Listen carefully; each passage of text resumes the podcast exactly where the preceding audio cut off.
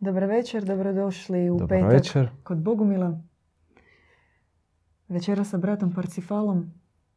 Nećemo imati e, kamene zakone, ne penjemo se ni nekakvu goru, neće biti grmljavine ni tutnjave. Nadamo se. Nadamo se, to ćemo vidjeti još do kraja emisije. E, Vas podsjećamo prije nego što krenemo da e, se subscribe na naš kanal, lajkajte videe, sve znate, zlatno pravilo i zlatna ulaznica gledanja naših besjeda. Još uvijek vas je puno više nepreplaćenih, znači besplatno se subscribe dobivat ćete ovisno o temama koje vas zanimaju naše videe, a i nama pomaže malo u promociji. Sharing is caring, naš omiljeni moto. E, mi smo najavili temu kao devet duhovnih zakona, ona je više, popis uputa, principa, za nekoga to jesu zakoni, za nekoga nisu. Večeras je ovih devet kao Ja samo dodat. Ona je samo kao dijelić, više kao moj neki izbor iz, iz puno tih zakona. Možemo reći da, ih, da su to neki kao nebeski zakoni dobrog univerzuma. Njih ima 845, sad oni ne moraju biti ni ovako, ni ovako nazvani kao što sam ja ih nekako popisan i nazvao. Ali to jesu neki postulati, neki nutarnji duhovni zakoni po kojem bi dobar čovjek trebao živjeti. Onaj koji ne živi po njima je li proklet? Nije Kakva je proklet, kazna? naravno, nema kazne nikako. Možda ih možemo nabrojati prvih Možemo, devet za prvo, početak. na- možemo ih nabrojati. E, Znači, prvo je suzdržavaj se od požude, jer čistoćom, djevičanstvom dobivaš istinsku slobodu. Drugo, budi izvor dobrih misli, riječi i dijela. Treće, slušaj glas savjesti, to je glas, naš nutarnji glas Boži u našem srcu. Četvrto, odsjeci sve što te veže za materijalnu dimenziju. Ili za materijalnost, za materiju. Budi, peto, budi skroman i siromašan duhom. Šest, šesto, ne, nesebično služi ljudima. Sedmo, ufaj se u pomoć od ozgo, od svevišnjega ili viših nebeskih sila. Osmo, budi trezveno milosrdan. I deveto, ponudi ljudima poljubac mira. I sad možemo nekako krenuti od početka. Mhm. To je, to je neki temelj, temelj na čemu se sve, svi ovi ostali zakoni počivaju temelja, to je čistoća, znači su- suzdržavati se od požude da bi u nama e, bila čistoća, da bi mi bili čisti i dobri je to isto. Na to se sve drugo nadovezuje. Znači, možemo krenuti, e, možemo neku pričicu laganu koja se proteže, koja je mitska, nekako utkana u kulture, posebno europskih naroda, e- euroazijskih možda, o, o vitezu koji ubija zmaja. On ima zavjet sa, sa djevom i on radi nje ide riskirat, traži tog zmaja, luta, traži ga, nađe ga u nekoj tamo pećini i ubija ga. Iz ljubavi prema djevi, iz zavjeta koje, obećanja koje njoj da, dao, da je oslobodi. Ali toj priči, to je više priča ta ima i svoju simboliku. Uh, vitez u priči, on je čovjek, to, to se, svatko se od nas može s njim nekako identificirati. To je onaj koji ide u borbu sa samim sobom u stvari. Sa svojom nekako prirodom koja je, to je taj zmaj koji je zapravo dio, dio svakog čovjeka. On je nama ugrađen ugrađen u nas i u naš šum, u naš mozak reptilski, grabežljivi, sebični i u našu tu prirodu, neku tu vatru koju, kao i zmaj koji, koji tom vatrom može spaliti doslovno sve, tako i mi imamo isto tu, tu energiju požude, to jest energija požude koja je nama ugrađena, mi njom možemo spaliti i sebe i sve ostalo, cijeli svijet na kraju krajeva. I to se, ta priča se proteže i po svim nekako serijama, filmovima i tako dalje. Djeva uh, koje je vitez dao zavjet je u stvari naša nebeska majka. To je božanska priroda koju mi isto tako nosimo u sebi i zbog nje, da bi se ona projavila, da bi ona oživjela u nama, mi ubijamo tog zmaja i tu požudu. Kako se to u nekom praktičnom smislu očituje? Mi se moramo od, od, odricati od, Osvijestiti od sebe, prvo osvijestiti da, mhm. da je ta priroda prisutna u nama kao, kao garabežljiva, kao, ona sebičnost koju mi imamo. Kao želja za dominacijom biti, ne znam, tamo neki političar, diktator koji će sad određivati svima šta ko treba raditi. Ili, ili ono do malih banalnih stvari odricati se užitka, užitaka, malih onako naslaga naslada u hrani, u, u seksu, možemo nabrajati sad neke onak u proračunatosti, proračunatosti isto neki dio tog racionalnog, racionalnog, da mi sve kalkuliramo, da sve vidimo racionalno, da ne vidimo u biti iz, te, iz tog sebičnog pogleda ne, e, ne, vidimo kako će se ta naša neka odluka odraziti na druge. Nego gledamo samo sebe i proračunavamo kako će, šta će za nas biti dobro. I tog se, tog se treba odricati, to treba gasiti u sebi. To isto dolazi kao e, i dar kad se mi odlučimo na taj put, biti taj vitez koji će, koji će se stupiti u tu bitku, onda mi dobijamo i darove, dobijamo i snagu se s tim boriti. Nebesku snagu od, od univerzuma, od dobrih e, božanstava koji su to već pobjedili. Mi vjerujemo da su ljudi dolazili tu na zemlju, isto tako primali te pečate, duše su dolazili na zemlju, uzimale te pečate i to pobjeđivale i vraćale se u biti kao pobjednici na nebo i oni nas podržavaju tu u toj našoj bici.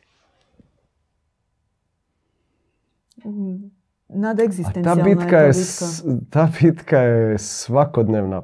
Ti tu protiv prirode koja je u tebi, ti vodiš bitku. Protiv onih osnovnih poriva, za razmnožavanjem, za čak i hranjenjem.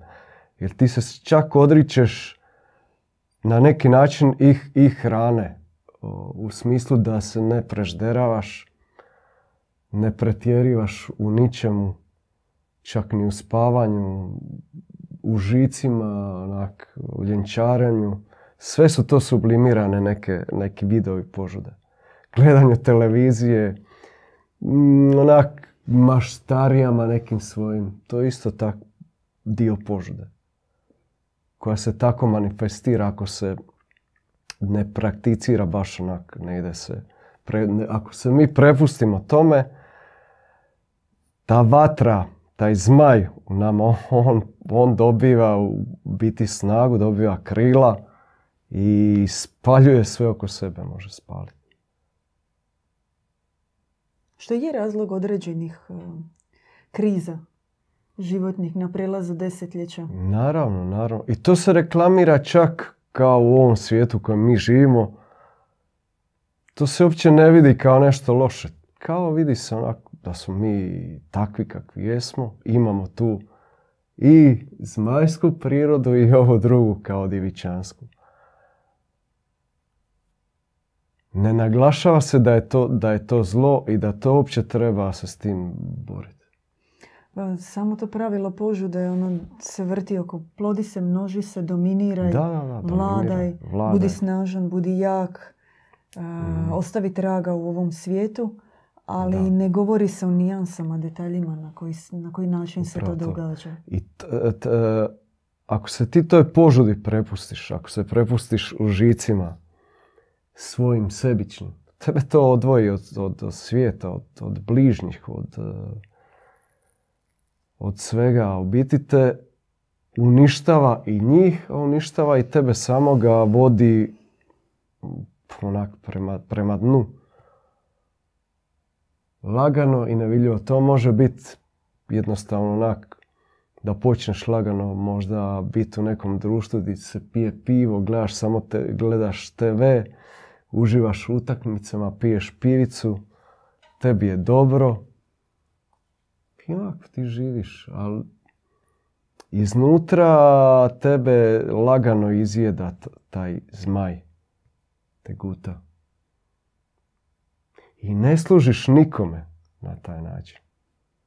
Kratkoročna baterija koja se troši. Upravo to, potroši se baterija, izgoriš i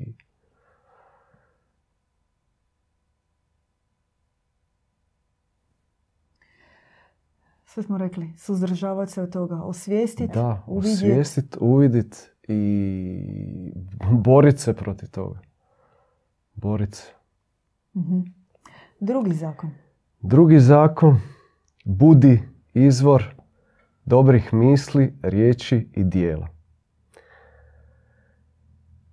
E sad, to isto...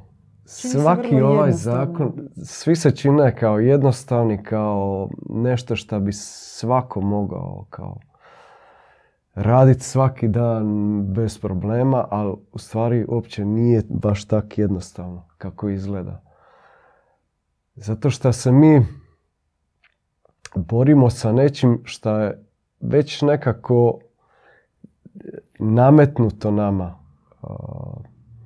Tipa, po defaultu naše misli, mi, mi sve naše misli koje imamo, to su nekakve konstrukcije u glavi, uvjerenja, vjerovanja, mišljenja o nečemu, prosuđivanja, sve smo mi to usvojili kroz, kroz život. E, To, to su konstrukcije ko kule, ko piramide neke. Ko komunistički blokovi nekakvih zgrada, tvrdih, utvrđena pravila, ko onih deset zapovjedi, to možemo dobiti kao i kao deset zapovjedi.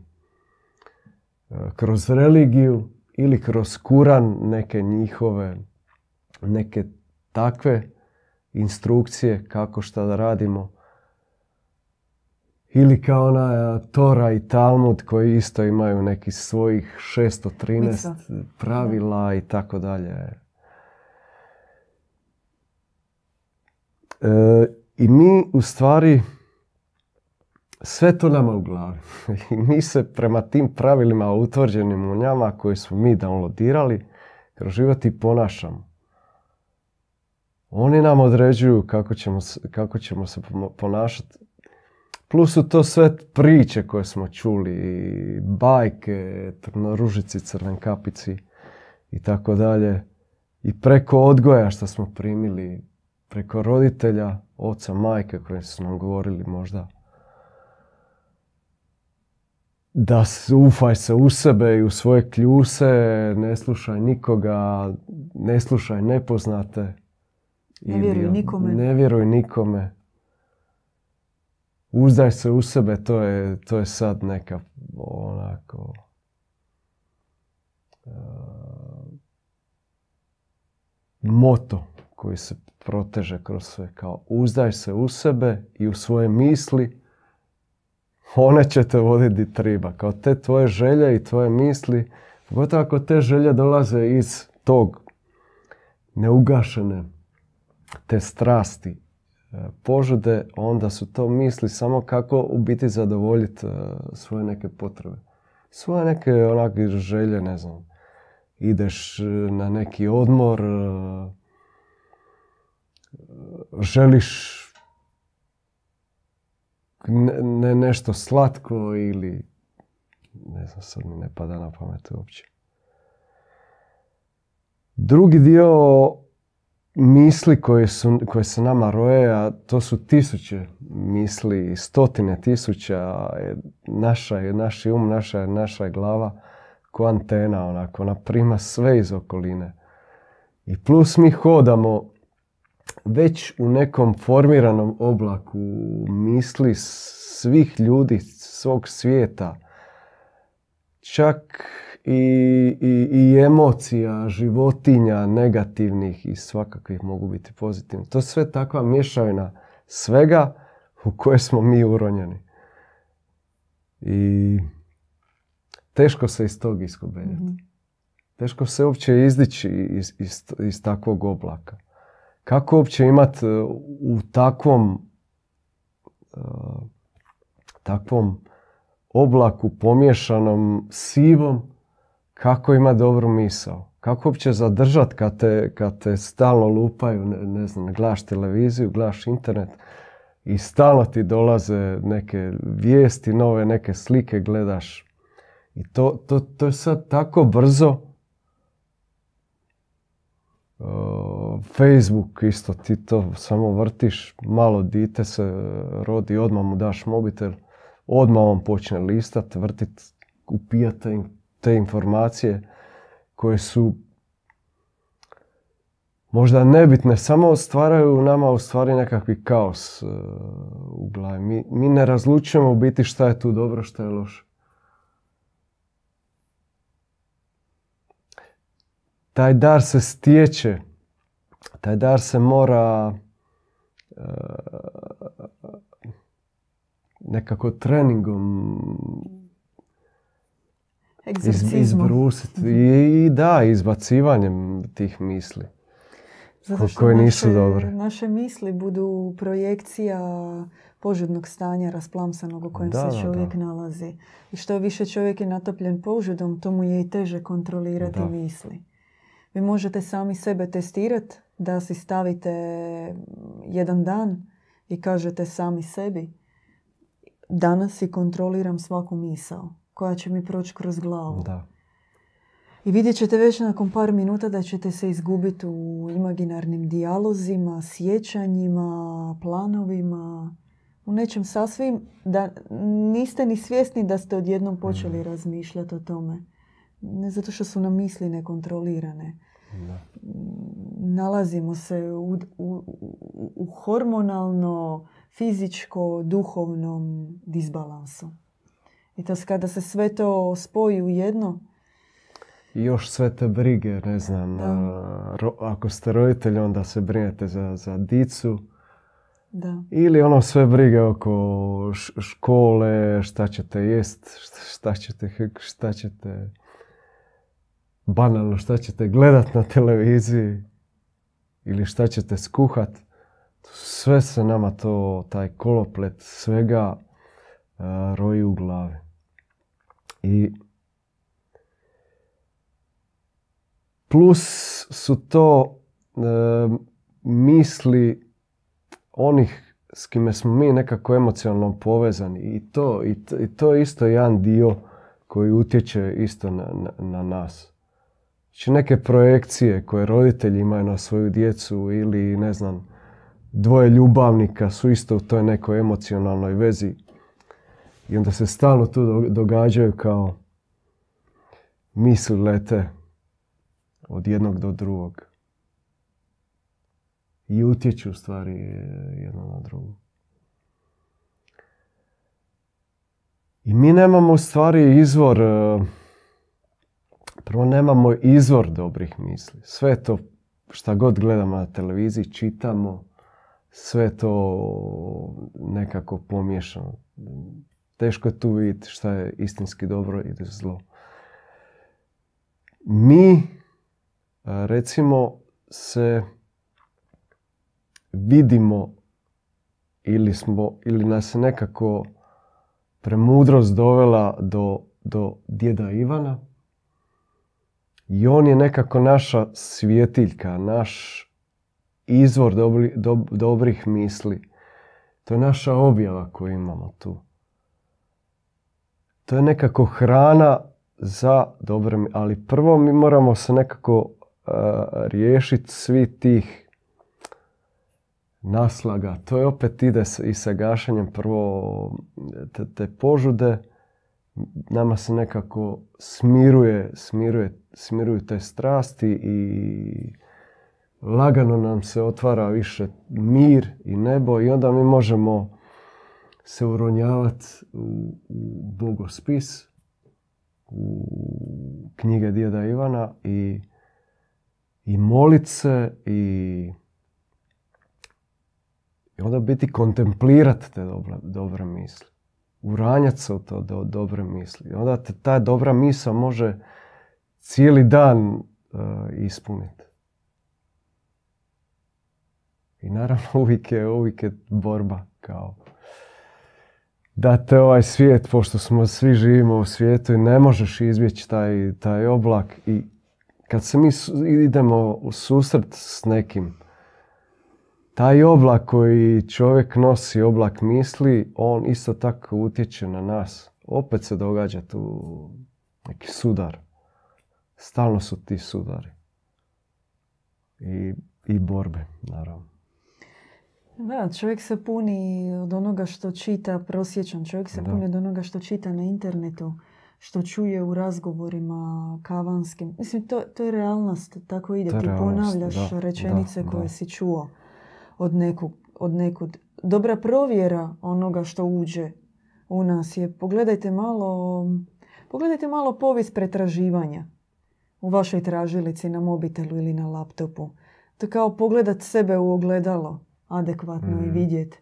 I onda možda kad s odmakom nakon jednog dana, na kraju dana, odeš u history i pogledaš dobro što sam ja sve danas čitao, što Da. sam ja sve danas gledao, možda će ti se osvijestiti koliko smeća si Kako lako, u sebe. kako lako čovjek upadne u tu ono, rupu bez dna, doslovno. Od toga nema dobrih misli. Da. Potrebno je pronaći adekvatne misli, svijetle misli, misli koje su nesvakidašnje, koje su aforizmi, koje su aksiome, koje, a, koje ozaruju, koje nadahnjuju. I mi možemo kao svoju metodu izdvojiti da često otvorimo bogospis tijekom dana, napravimo pauzu i pročitamo neku misao koju kontempliramo. I želimo vam predstaviti ovu knjigu Misli Bogumilskog djeda, naš kamerman nam daje upute. Misli Bogumilskog djeda, polet duha, izvadak iz dnevničkih zapisa e, djeda Ivana Bogumila. Evo ja čitam jednu misao sa stražnje strane. Potresen sam čovjekovom dragocjenom sposobnošću nositi bližnjega u sjećanju. Duhovni nemaju toliko potrebe za fizičkom komunikacijom. Njihov razgovor protječe između redaka, od srca do srca. Pročitaš jednu takvu misao, malo razmisliš o njoj, možda zamisliš čovjeka s kojim to možeš podijeliti i na sljedećem razgovoru, susretu, odabereš drugu temu. Da mogu spomenuti molitvu, ona ne mora biti uh, izrečena uh, riječima. Ona može biti ta molitva koja ide iz srca. I to je čak možda i jača. Ti uključuješ onda srce. Srce ti je uključeno. Nije samo kao glas. I to je dobra misao koja se može I naknadno pretvoriti u riječ. i pretvoriti djelo. u riječ i u dijelo i može biti plod od toga koji mi možda nećemo odmah, odmah ni vidjeti. Možemo dalje. Da, Slušaj glas savjesti i to je glas svevišnjega, glas Boga koji je u nama.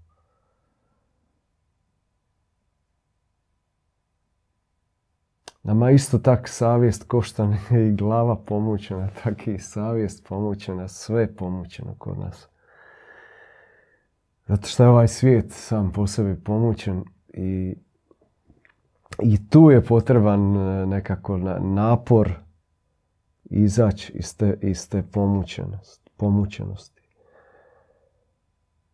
E, recimo dijete još dok je onak malo, njemu savjest je još, još radi, još nekako radi. Ono ne zna, napravi neku glupost ili ga neko nagovori sad idemo nešto krast, idemo kao iz, iz, iz dućana na ukrast neku sitnicu i onda ga uhvati ga tamo teta i to jedno dite će, ako je u njemu još ta savjest radi, ako nije stvorio neki način zavjet sa zlom, pa je to već treći put e, ili četvrti da je nešto ukrao, da ga uopće više nije briga. Ako je još to živo, on će se toliko zasramiti, on će htjeti propast u zemlju od, od stida. Ako je još ta savjest živa. Tako isto i nama. Tako isto i nama.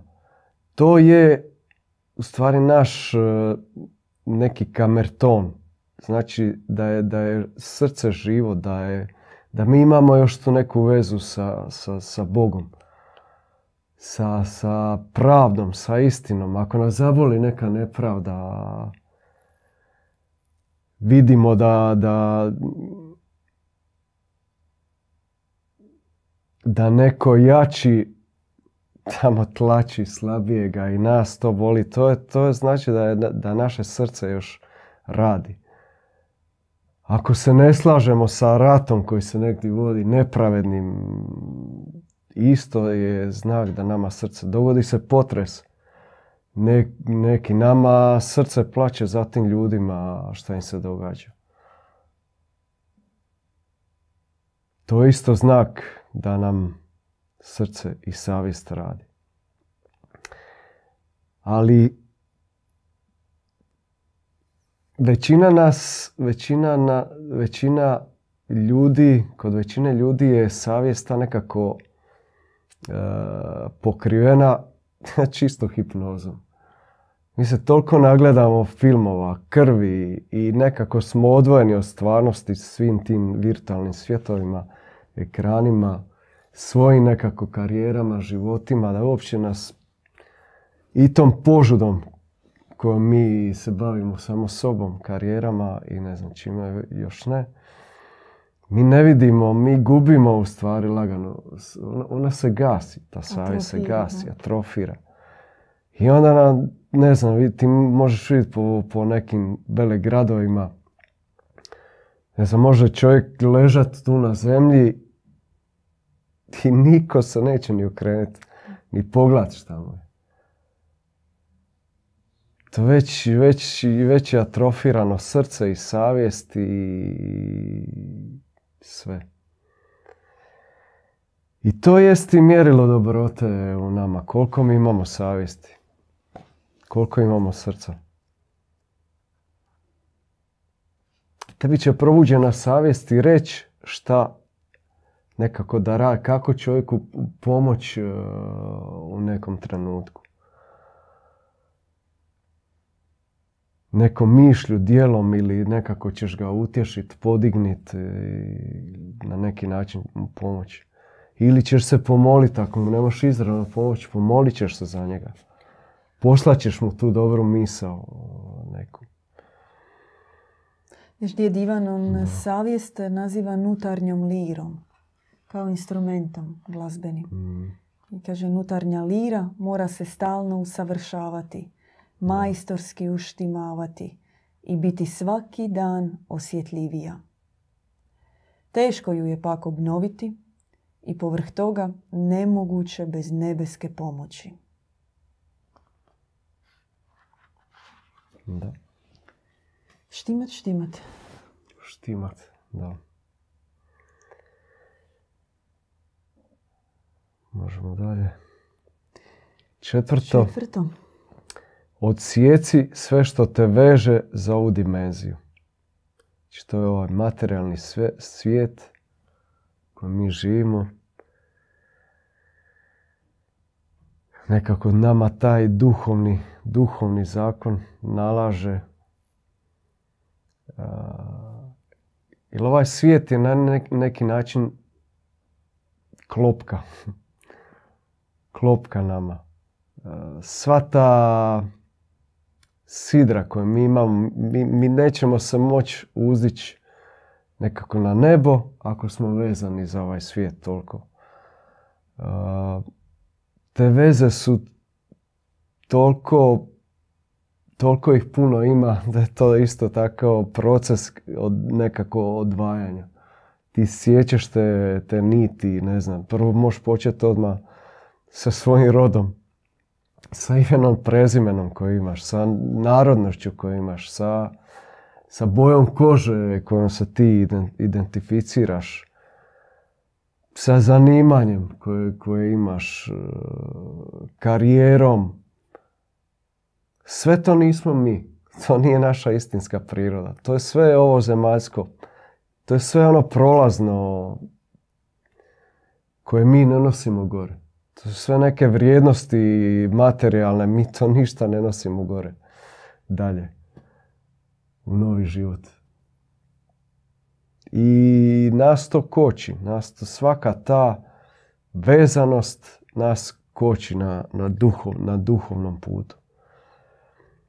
Svaka, ne znam, neki sportski uspjeh, nešto što smo postignuća ovo zemaljska, mi se i toga isto moramo odreći.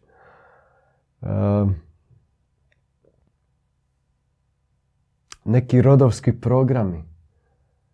Ne znam, rodiš se u nekoj obitelji doktora gdje su svi doktori i sad ti po defaultu isto tako moraš biti doktor. Da bi zadovoljio svoje roditelje, iako možda te to uopće ne zanima, možda te zanima glazba ili umjetnost ili nešto skroz drugo. I onda biti gasiš to e, božansko u sebi da bi iz čistog, čistog da bi zadovoljio te, te rodove programe. To može, kočnica može biti, e, postoji i, može, možemo spomenuti, uz ovu našu kao materijalnu dimenziju, mi smatramo da je i dimenzija koja je malo iznad, to je kao četvrta dimenzija po nekom našem viđenju, neka astralna dimenzija koja se postiže recimo meditacijama, nekim astralnim projekcijama, maštarijama, ti imaš nekom maštom ili ne znam, progutaš te lude gljive i onda te to prebaci u neku, totalno neki drugi svijet. To je astralni svijet koji je vezan za ovu, za ovu treću dimenziju. Mi njega smatramo da to nije Boži svijet, da to isto tako je zamka i tu Boga nema. Tu Boga nema. I to isto se treba odsjecati da bi mi se ushitili na, na istinski božansku, božansku dimenziju.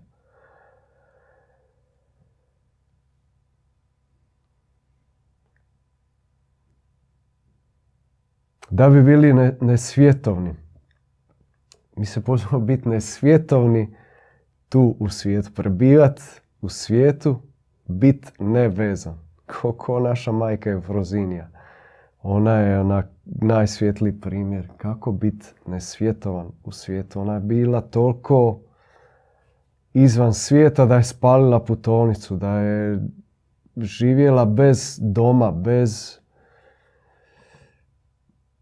u stvari bez ičega. Nju je vodio samo duh, samo duh sve blagi i premudrost od gore. Ona je živjela čisto za druge, molila za druge. Važnijoj su bili drugi nego ona sama. Ona.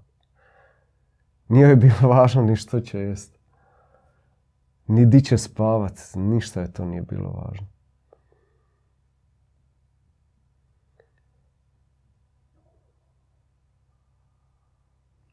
Vidiš, ako si čovjek odgovara To je taj duhovni poziv, to je onak već neki stupanj. Malo, malo više. Ako si čovjek odgovara na pitanje tko sam ja, kroz prizmu onoga što je postigao u materijalnom svijetu, onda, onda bi bilo dobro da se zapita je li ispunio svoju svrhu ovdje. Mhm. Jer ako čovjek odgovara na to pitanje tko sam ja iz pozicije ja sam građanin svoga grada, ja sam Zagrebčanin, ja sam e, bivši gimnazijalac, ja sam diplomirani pravnik, ja sam zaposleni e, elektrotehničar, ja sam IT-jevac, pa čak i toliko daleko i usuđujemo se to reći, čak i ja sam roditelj, Mhm. ostvario sam se kao roditelj. Ništa od toga nužno ne znači da čovjek je dobio odgovor na ključno egzistencijalno pitanje, na pitanje utjelovljenja. Tko sam ja? Koja je moja svrha ovdje? Koja je moja misija?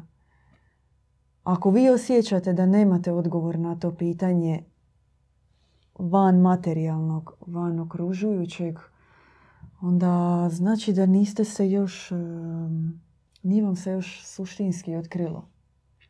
Nije se, A to nije je se ono otvorilo, da. za To, to čim- možda nije put. Kad kažemo duhovni tragač, Da. s tim počinje. Tko sam ja? Mhm. Koje je moje mjesto? Odakle sam ja? Tko sam ja? Odakle je moja duša? Koja je njena svrha ovdje na zemlji? To znači kada, se ona, kada, kada je to nulta pozicija iz koje osoba kreće, onda znači da polako se odvaja od svega materijalnog. Mhm. Iako živimo u svijetu i normalno da smo i u kontaktu i sa svojim obiteljima i sa ljudima, ali jedna nezdrava doza navezanosti se reže. Poistovjećenosti se reže. To iz kojeg sam ja grada ne treba mene definirati. I ako ja nostalgiram, ako osjećam da je to dio mog identiteta, ako se na meni vidi još da sam ja iz tog grada, ako ću staviti taj grad u top 3 najljepša grada, onda znači da je još Da. rimski. Sidro. Da, sidro je tu. Da. I onda, Kao se ne, ne možemo, onda mi iz tog grada možda nećemo nikad ni izaći. Živjet ćemo cijeli život možda u tom jednom Da. gradu u ko- kojeg smo, na kojeg smo vezani. A di je, cije- di je cijeli svijet? Da. Peto, budi skroman, siromašan duhom. Budi skroman, siromašan duhom. Siromašan, to se, to, to se nadovezuje na ovo prethodno. Znači, mi se odvezujemo od tih svih, od ove dimenzije e, zemaljske, po nama nekako niže. I, i to onda ostavljamo prostor, od- odvezujemo se svih onih, e, rekli smo i prije, i učenja i du- duhovnih nekih e, praksi i svega živog što smo mi nekako na sebe navezali. I to onda ostavlja mjesto za, za duha, za istinskog duha. Kako će on doći ako smo mi već puni svega živog, svega nečega pomiješanog. Duh, duh ne može tako djelovati kroz nas. Mi ne možemo biti onda posude nje, njegove.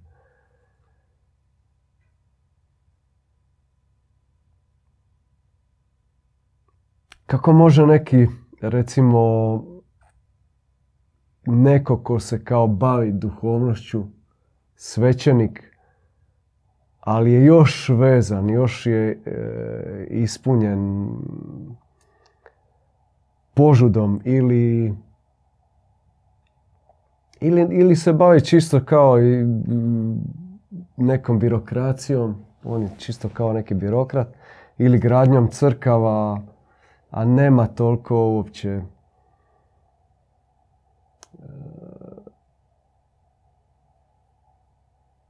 ne bavi se toliko ljudima. Da. I... Nema pasti, nema da, nije, nije pastir, nije pastir i, ne- i- i nije ga ni, više se bavi kao tim nekim zemaljskim. Kako će on biti provodnik duha? On ne može biti provodnik duha. Ili to u svakom slučaju neko ko je, ko je toliko pun svega, pun znanja, bilo, može to biti duhovno znanje. Može to biti e, svjetovno, ali kroz, on ne može biti posuda duha dok je, dok je pun, pun svega. I kako može recimo biti e, bit neka religijska institucija koja, je, koja posjeduje banke, koja posjeduje svoju vojsku, koja, koja ima neku hijerarhiju svoju uh, određenu i sve to tako posloženo, zemaljski. Kako u njoj može biti duh, duh sveti? ne može. Ne može biti po nama. mogu biti samo pojedinci, čak i iz takvih institucija koji su, koji su se e, od toga odrekli u svom srcu, koji su se odrekli totalno materijalno. Onda oni mogu biti posude duha. Duha sve blagog.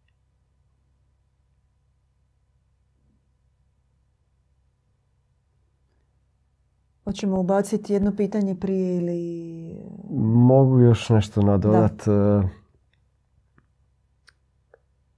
I mi i to što primimo uh, neko, neko svjetlo, neku dobrotu, neku milost, milosrđe, uh, mi to moramo dalje, dalje nekako distribuirati ili davati, biti bit taj provodnik, ne držati ništa za sebe. Jer opet, ako mi to se držimo samo za sebe, Usmrdit će se. Uh, to će se usmrditi ko onaj majstor koji nije našao, ne znam, nije naša šegrta, neko, nekome kome će predat, skuplja to znanje svoje cijeli život.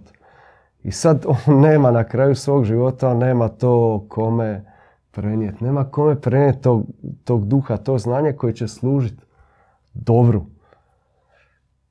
I on neće um, umrijeti sretan. To znanje će umrijeti s njim. Tako i mi, ako držimo to samo u sebi, sve će to propasti, istrunuti. Mi onda nismo provodnici dobra, nego čisto kod crne rupe koje samo upijaju i to propada. Sve propada.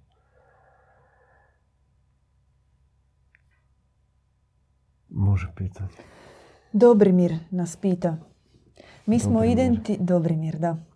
Mi smo identifikovani sa ovom osobnosti koju poznajemo. Mhm. Kako shvatiti da ovo nismo mi, nego netko drugi?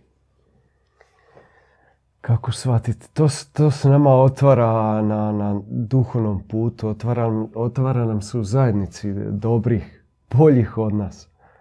Neki koji, koji imaju duha, koji, koji vide nas uh, takvima kakvi mi jesmo.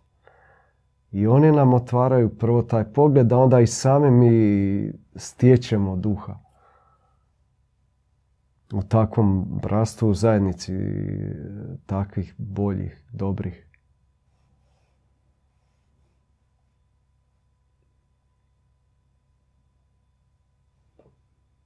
I trudimo se biti e, siromašni duhom da bi bili instrument, Boži instrument premudrosti. Da bi ona djelovala dobro, dobro preko nas. I čudno kako premudrost uopće djeluje. Ona, ona može djelovat, biti samo preko čisto, čist, čistog, čistog srca. to ne mora biti uopće neki tamo pop ili imam ili neko koji je u nekoj religijskoj instituciji. Može biti obično malo dijete, ne znam, Može biti neki, neki prosjak tamo na ulici, u nekom velegradu. Može biti bilo ko, neka prodavačica u dućanu može. Kroz nju može djelovati premudrost ako ima čisto dobro srce.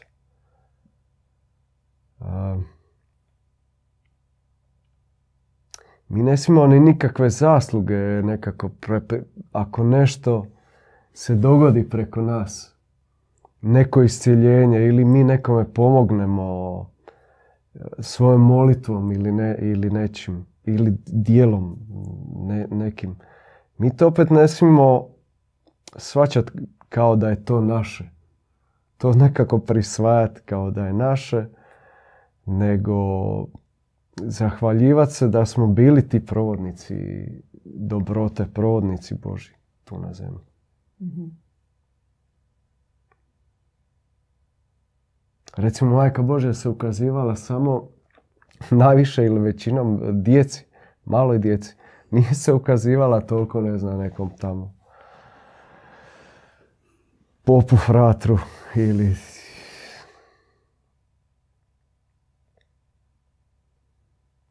Možemo dalje. Da. Šesto, nesebično služi ljudima, čovječanstvu i onda će ti se to vratiti, ljudi će te nagraditi. To zapravo vrijedi za sve. Ako stvarno nešto od srca radiš, nesebično služiš, može to biti neko zanimanje, ne znam, neki si drvodijelac i radiš najbolje što možeš. Daš sve od sebe u to, neki, neki namještaj, Ljudi će, te, ljudi će to vidjeti. Ljudi će te nagraditi za, za, za, za to. Ili si neki doktor koji nije zaražen e, tom... Lovom i slavom? Da, lovom i slavom ili ono, ne znam, korupcijom da traži za svaku svoju svoje tu neku operaciju ili nešto traži novac nego to radi ono iz, iz, iz, iz čistog srca, iz, iz dobrote, iz šta želi pomoći. Prvi i zadnji na odjelu, bez obzira li njegova smjena ili nije. Da, da, da. Njega će ljudi, njemu će ljudi sve dati. On neće morat ništa ni tražiti. Njega će ljudi opasipa, obasipat e, i, i zahvalnošću, što njemu možda i će biti veća nagrada. Nego to nešto što je dobio neku bombonjeru ili ne znam neki ovak poklon mali. Tako i čovjek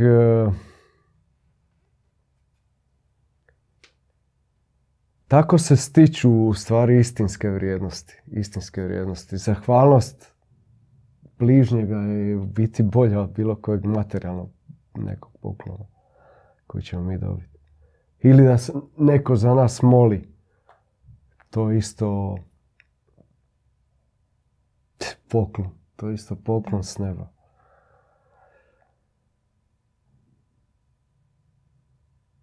Nesebično služiti je i stavljati bližnjega, stavljati e, drugoga ispred, ispred sebe. Znači, da si ti zadnji.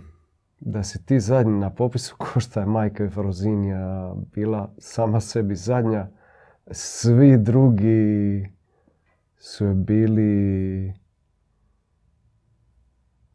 nekako prije nje. Prije nje. Sve je bilo bitnije od, od, od nje same.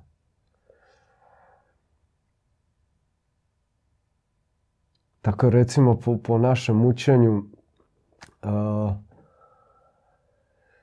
u nekim dobrim civilizacijama gdje nije bilo zla, koje su bile tu na zemlji,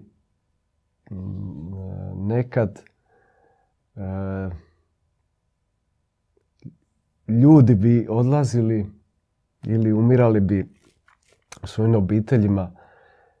Oni ne bi umirali ovako, ovako teško ko što mi danas umiramo, umiramo možda u mukama, nego bi usnuli, došli na onaj svijet, drugi, i vraćali bi se opet, čisto opet iz ljubavi da služe u svojoj obitelji kao, ne znam, dobar pas ili dobra krava i tako bi služili obitelji svoje. I onda naravno da ne bi to, da ne bi nikome iz obitelji palo na pamet recimo ubiti tu kravu. Oni su znali da, da, da, je, da je ta kravica dobra ili, ili pas da je to dio, dio, dio njihove obitelji, da je to njihov brat ili stric ili otac tu došao iz čiste ljubavi njima služiti.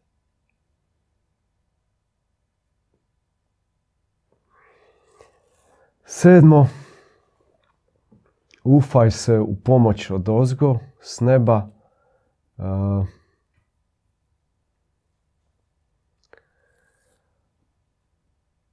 to je ono, to je ona gordost u nama. U nama svima postoji gordost kao da se ufamo u sebe, ufaj se u sebe i u svoje kljuse, snađi se, druže. I tako to, ili se ufaš u neku svoju intuiciju, neku, neku koji isto kao dar koji mi ne smatramo baš onako da je to nebeski dar.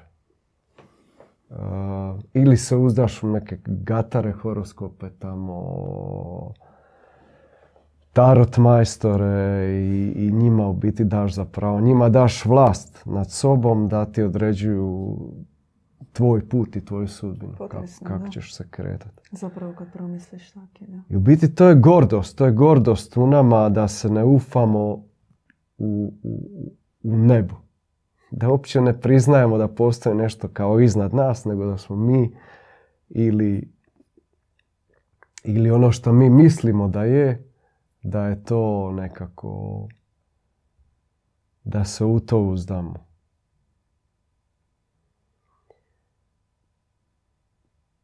Mi u, vidimo u, u prvo u, u djedu Ivanu vidimo tu svjetiljku koja je provodnik, provodnik duha sve blagoga tu na zemlji. Vidimo u njemu svjetlo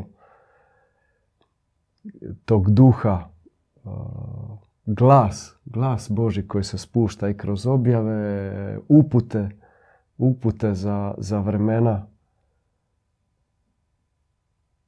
koja dolaze i, i u, u stvari ispravke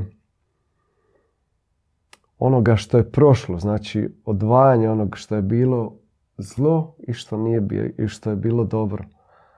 Znači, to isto, to isto put, put eh, razdvajanja do, dobra i zla.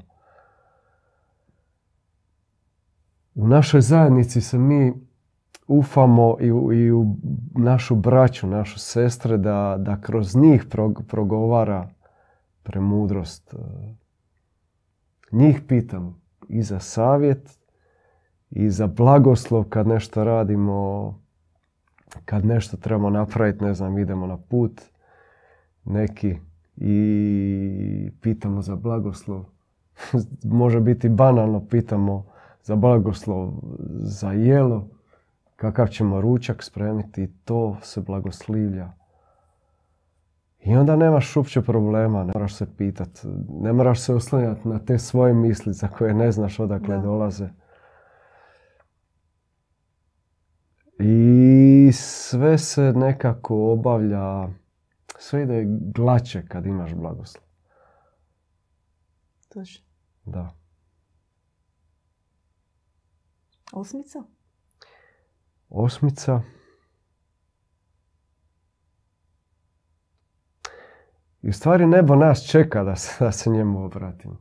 Nebo nas čeka da se obratimo.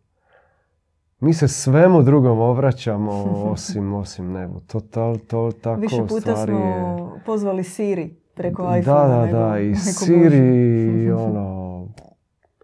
Samo onda kad nam je baš totalna kriza, kad više nestanu svi ti izvori, onda sam nekako natjera. I doće pomoć. Doće pomoć. Pomoć može doći u vidu, u vidu čovjeka koji ti se pojavi, pojavi i ponudi se za pomoć. Ili nekako drugo.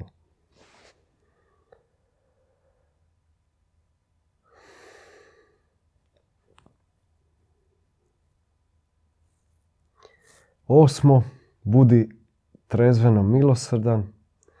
To je to opet e, razlikovanje dobra i zla koja, koje se nama nekako otvara na, na duhovnom putu lagano kako se ta vatra požudna gasi, otvara nam se srce, otvara nam se taj nekako vid šta je dobro, šta, šta ne, a isto tako imamo, dobivamo upute sa strane, naravno, od onih duhovnih. I onda kako bit, recimo, nećeš biti milosrdan prema, recimo zmija se neka uvuče u tvoju kuću, ugrize tvoje dijete i kako ćeš ti sad biti milosrdan prema njoj? Ti ne možeš biti milosrdan. I nećeš je ni pustiti. Jer onda će ugriz nekoga drugoga. I ne možeš onda reći da je kao sve, sav ovaj svijet dobar i sve treba gledat kao milosrdno. Sve treba zagrliti. Nećeš tu zmiju naravno zagrliti. Ali isto tako treba ima, imat e, srca za, za druge. Vidi, vidjet, vidjet ne samo fasadu, ne samo ih odmah prosuđivati prema, prema njihovim nekim postupcima, prema onome šta su obukli, kako izgledaju, šta rade. Treba dublje, dublje, dublje pogledati. Treba vidjeti njihov, njihov križ kakav nose. Možda su odgojeni u takvoj obitelji di nisu ni mogli biti takvi kakvi jesu. Ne znam, recimo obitelj e, di, di su di- obitelj neka toliko di su, di su roditelji bili pijanice ili su bili nasilni i onda naravno da, da dijete isto nosi te neke te neke obrise, ali ne- nećemo ga zbog toga odmah razapet.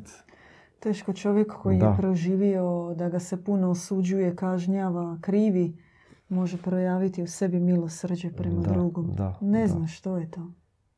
Da. Srce se zatvori od puno udaraca duhovnih koje primimo tijekom Mm. života. I onda u trenucima kada sami trebamo imati susjećanja za svoje bližnje, vidjeti iza njihovih možda očiglednih pogrešaka, ne možemo.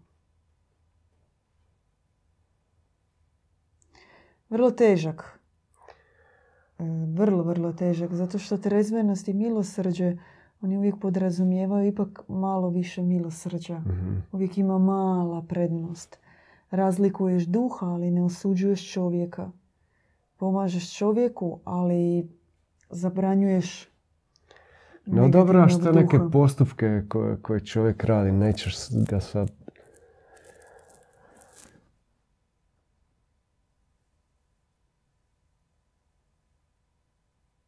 Majka Božja u mogu da se, e, iz prosinca prošle godine riječ kaže unatoč svemu, ja parafraziram sada, u kakvom god teškom stanju se nalazi vaš bližnji, vi uvijek gledajte kako da mu više pomognete. Znači, milosrđe ima prednost. Mhm.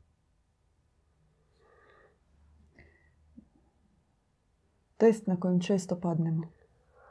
Da, to nije baš lagano. I zato ponavljamo za ova, ove zakone, oni na prvu ruku se čine zaista banalnima kad ih izgovorite. Budi milosrdan. No, znamo mi koliko je teško to biti kad ispred tebe je čovjek koji nije jednostavan Mhm. i možda radi nešto što ti ne odobravaš. Ili imate dobre misli nakon e, cijelog dana na poslu gdje je tebi neko doslovno lupao po glavi. Kakve dobre misli možeš imati? Na izgled jednostavni zakoni, ali mi vas možemo tako izazvati, baciti svjetlo rukavicu u, u lice i reći pokušajte živjeti, ali sto postotno pokušajte živjeti po njima i vidjet ćete da nije baš tako jednostavno. Da.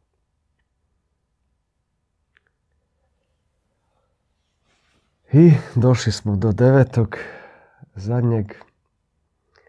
A, daruj poljubac mira.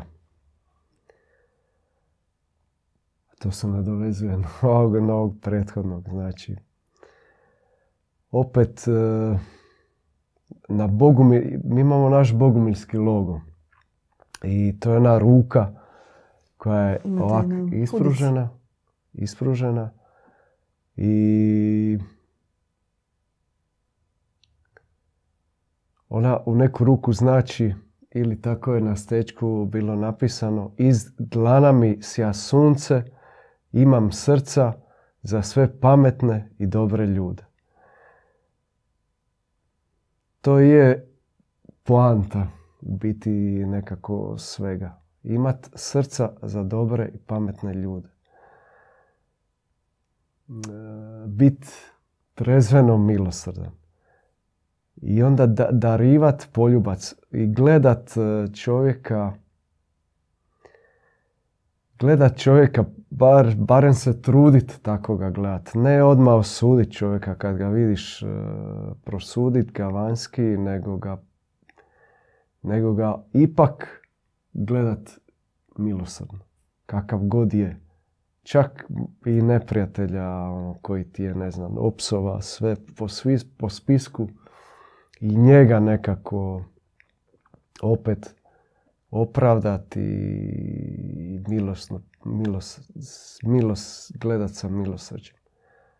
Nekako se oprostit s njim, ne zamjerkom, ne onak da taj otrov koji on izbacio na tebe ostane u tebi i onda ćeš ga ti opet dalje umnožavati, nego to nekako u sebi presjeć i opet se oprostiti nekako sa mirom, sa poljubcem e, i, i dobrotom.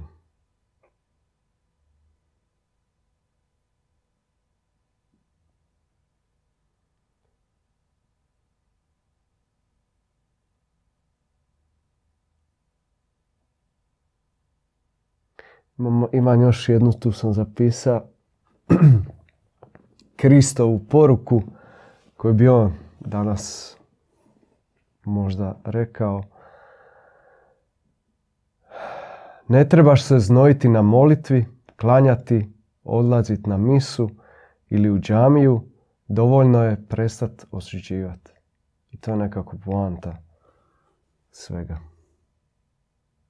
I to je ta jednostavnost. E,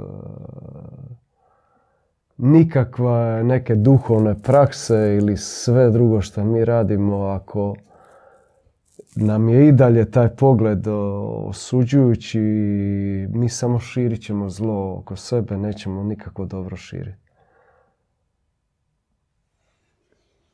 Pita nas Dobrimir, na koga se odnosi riječ bližnji? Pa u biti na svakoga. Sad to je opet do širine našeg srca. Koliko mi vidimo, kako mi vidimo ljude, kako mi vidimo čovječanstvo. Najprije naravno da ćemo doživljavati svoje bližnje, one koji su najbliži, svoju obitelj, neko ko živi s nama, ali to po širenju našeg srca može biti e, doslovno svi ljudi. Hoćemo od svakog čovjeka primiti ocjenu. Duhovnu. Ocjenu. Kao da nam je bližnji. Ko smatramo sve ljude bližnjima. No, na primjer, neki čovjek ti dođe i kaže, slušaj, Parcifal, nekako... Ti si takav i takav. Da. Možemo opet to ne shvatiti osobno. Ne moramo ga... Ne mora taj otrov u nama, ne mora se njemu vratiti odmah. Ne moramo mi to širi dalje. To mora nekako proći kroz nas da se ne širi dalje. To je nekako naš cilj duhovnog puta to je pobjeda nad, nad zlom u sebi.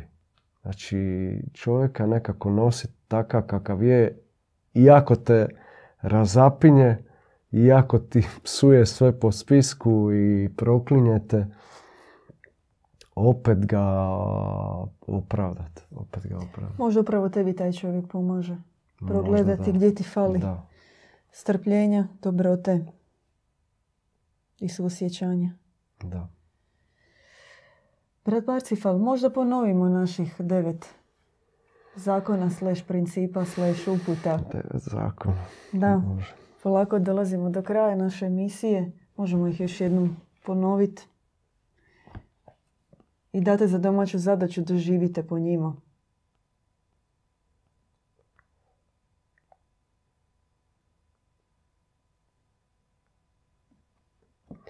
Znači prvo, suzdržavaj se od požude, Znači, samo je čistoća je temelj, uh, temelj uh, na kojem sve počiva drugo. Drugo, budi izvor dobrih misli, riječi, dijela. Treće, slušaj glas savjesti, to je glas Boži u srcu, u nama. Četvrto, odsijeci sve što te veže za ovo materijalno, sve te utege materijalne, materialističke. Budi skroman, siromašan duhom, jer onda ćeš postati posuda uh, duha sve blagoga. Šesto, nesebično služi ljudima, služi čovječanstvu, ne sebi svojim sebičnim željama, principima. Sedmo, ufaj se u pomoć od ozgo, svišnjega od e, svevišnjega. Osmo, budi trezveno milosrdan, nauči se razlikovat dobro i zlo, gledaj čovjeka ne osuđujućim pogledom, nego čistim, to opet se narađuje. Deveto, ponudi ljudima poljubac mira, ne uzvraćaj zlom zlo, tako, nego uvijek ima taj uh, oproštaj, mir i šalji ljudima mir.